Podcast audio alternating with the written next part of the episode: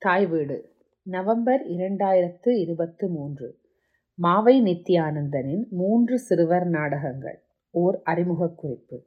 எழுதியவர் S. K. Vigneswaran. வாசிப்பவர் அரசி விக்னேஸ்வரன். தமிழ் மொழி ஒரு மொழியாக மிகவும் முன்னேறிய மொழி என்பது மொழி சார்ந்த கல்வியியலாளர்களால் ஏற்றுக்கொள்ளப்பட்ட ஒரு பழம்பெரும் மொழி. இயலிசை நாடகம் என்ற முப்பெரும் பிரிவுகளாக விரித்து பயிலப்படும் தமிழ் மொழியின் மிக முக்கியமான பிரிவுதான் நாடகத்தமிழ் இயற்றமிழும் இசைத்தமிழும் நன்கறிந்தவர்களாலேயே நாடகத்தமிழை சிறப்புறச் செய்ய முடியும். இன்னொரு வகையில் சொல்வதானால் நாடகம் தமிழின் மூன்றாவதும் அதை முழுமையாக்குவதுமான பரிமாணம் எனலாம். உண்மையில் நாடகத் தமிழ் செயற்பாடில் ஈடுபடும் ஒருவரது முயற்சி வெற்றிகரமாக அமைய அவருக்கு மற்ற இரண்டிலும் புலமை இருப்பது அவசியமாகும். அந்த வகையில் முத்தமிழில் மிக முக்கியமான பகுதியான நாடகத் தமிழை அதிலும் தமிழை இரண்டாம் மொழியாக கற்கும் மாணவர்களுக்காக அவர்களது வயதிலைகளுக்கு ஏற்ற வகையில் எழுதுவது என்பது ஒன்றும் சாதாரண விடயம் அல்ல.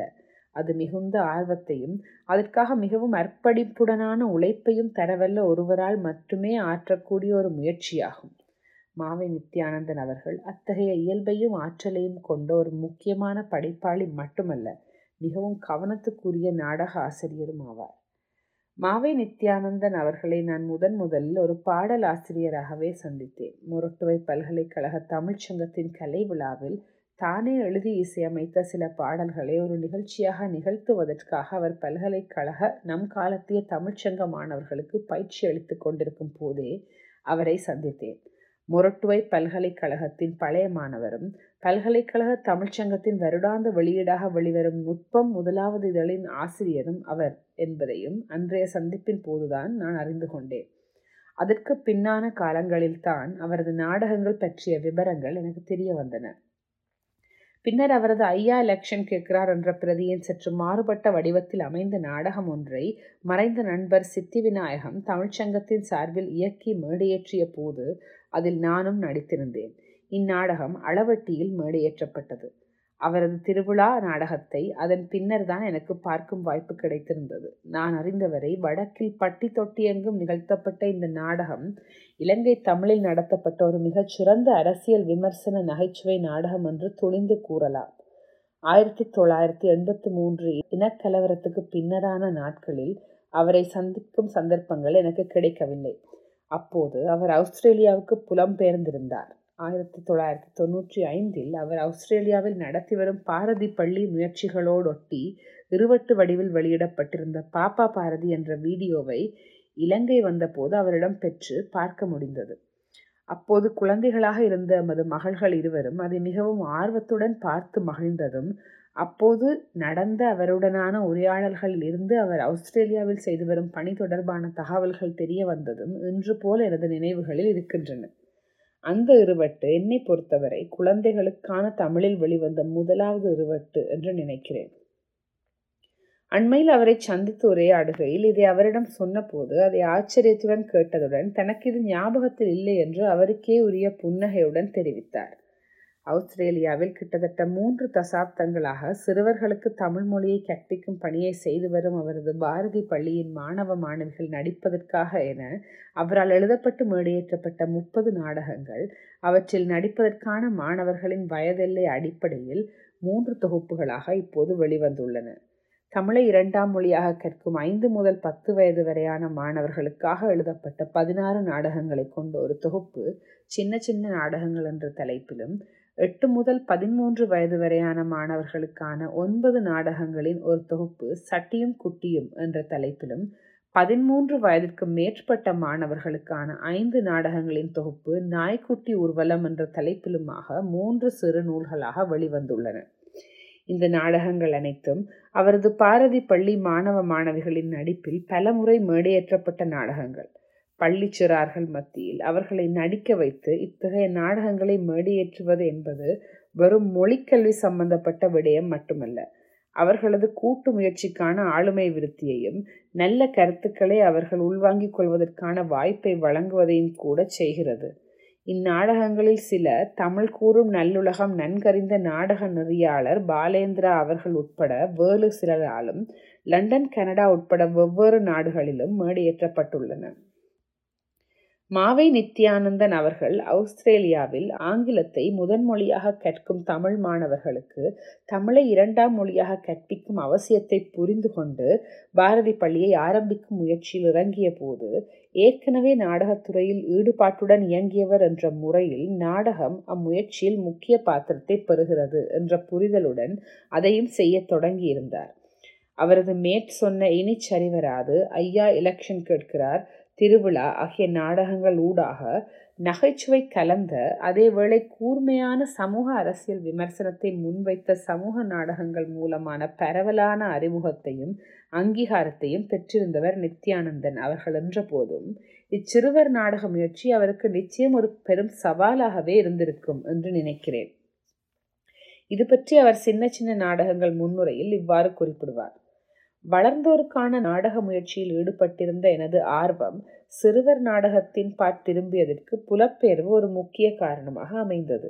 குழந்தைகள் தமிழ் கற்கவென ஆயிரத்தி தொள்ளாயிரத்தி தொன்னூற்றி நான்காம் ஆண்டில் ஆஸ்திரேலியாவில் பாரதி பள்ளியை ஆரம்பித்தேன். இது குழந்தைகள் பற்றி அறிவையும் அவர்களை விளங்கிக் கொள்ளும் ஆற்றலையும் வளர்த்து கொள்ள எனக்கும் ஒரு பள்ளியாயிற்று. உண்மையில் இந்த நாடகங்களை எழுதுவதில் உள்ள மிகப்பெரிய சவால் அவை தமிழை இரண்டாம் மொழியாக கற்கும் மாணவர்களை நோக்கமாக கொண்டு எழுதப்படுபவை என்பது. இரண்டாவது அவர்கள் வாழும் வாழ்க்கை முறையின் அடிப்படையில் அவர்களுடைய புரிதலுக்கேற்ற வகையிலான கதைகள் எழுதுதல். மூன்றாவது அவர்களது வயதுக்கேற்ற வகையிலான பிரதிகளை மிக கவனமுடன் தயாரித்தல். கூடவே நாடகங்களினூடாக மனித உறவுகள் சமூக ஒழுக்கம் சமூக சூழலில் நடக்கும் மாற்றங்கள் தொடர்பான கேள்விகளையும் பார்வையையும் சிறுவர்களிடையே வளர்த்தெடுத்தல் என்ற பணி எழுத்தாளரது பணி என்பதில் உறுதியாக இருத்தல் என்பதையும் சொல்ல வேண்டும்.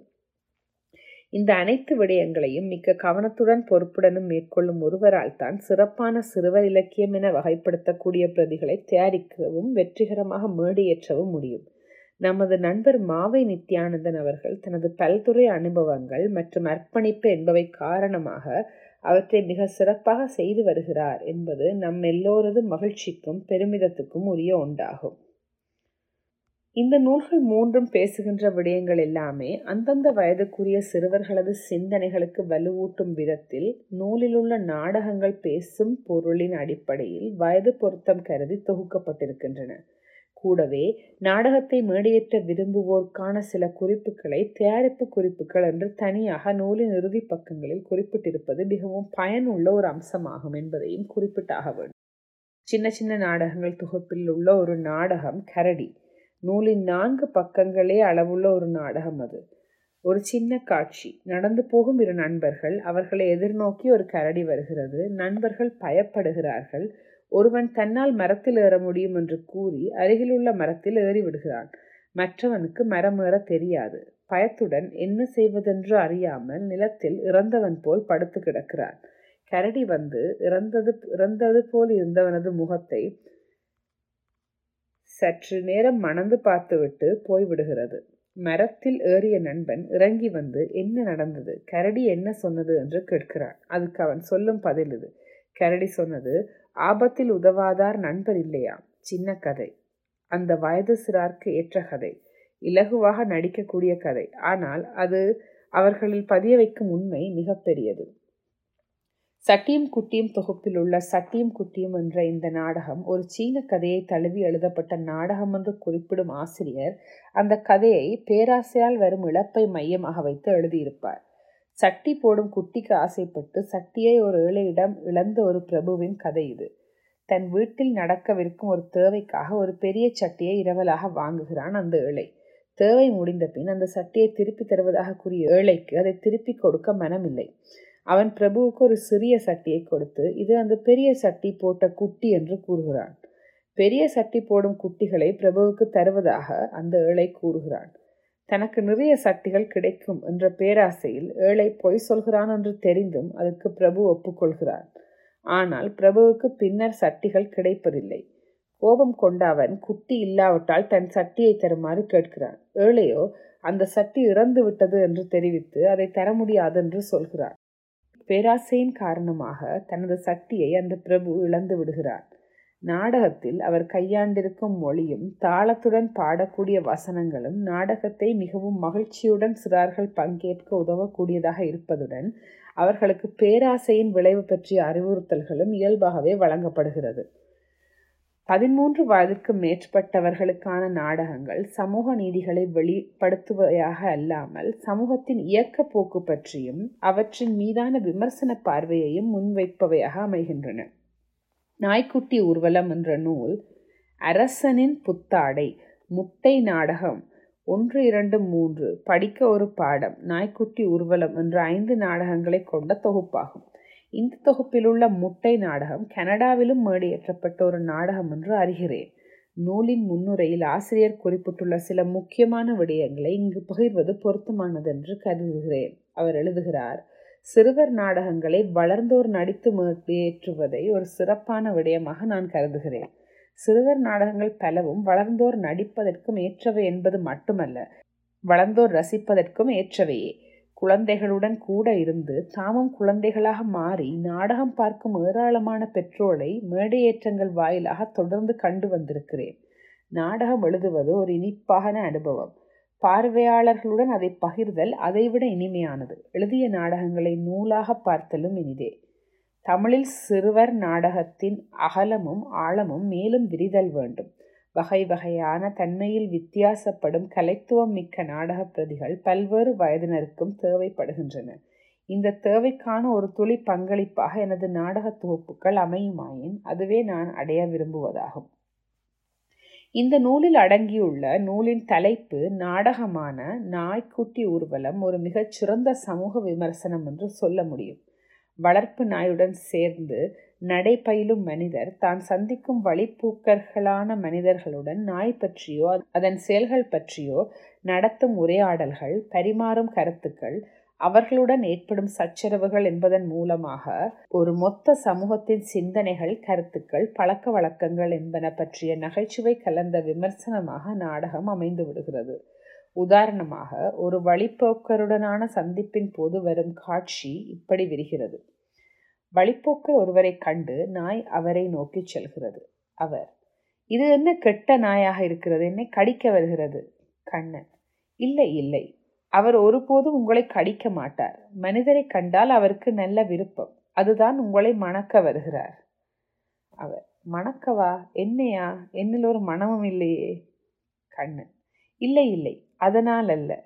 அவர் குறுக்கிட்டு நான் ஒவ்வொரு நாளும் குளிக்கிறது வழக்கம். கண்ணன். இல்லை இல்லை. அது இல்லை. அவர் குறுக்கிட்டு கோபமாக எப்படி இருந்தாலும் நாய்கள் என்னை மணப்பதும் தொடுவதும் எனக்கு விருப்பமில்லை. கண்ணன் அவரை மன்னித்து விடுங்கோ. அவர் நாயை மன்னித்து என்ன பிரயோசனம்? வேணுமென்றால் உங்களை மன்னித்து விடுகிறேன். கண்ணன் ஏன் என்னை? அவர் உங்களுடைய நாய்தானே? அதனால். கண்ணன் பிழை நாயில் என் மேல் அல்ல. அவர் ஏன் சண்டைக்கு வருகிறீர்? நீயோ நாயோ? எல்லாம் எனக்கு ஒன்றுதான். கண்ணன் கோபமாக என்னை நாயென்றா சொன்னீர்? அவர் அதட்டாதே நாயை ஒழுங்காக கொண்டு போக பழகு.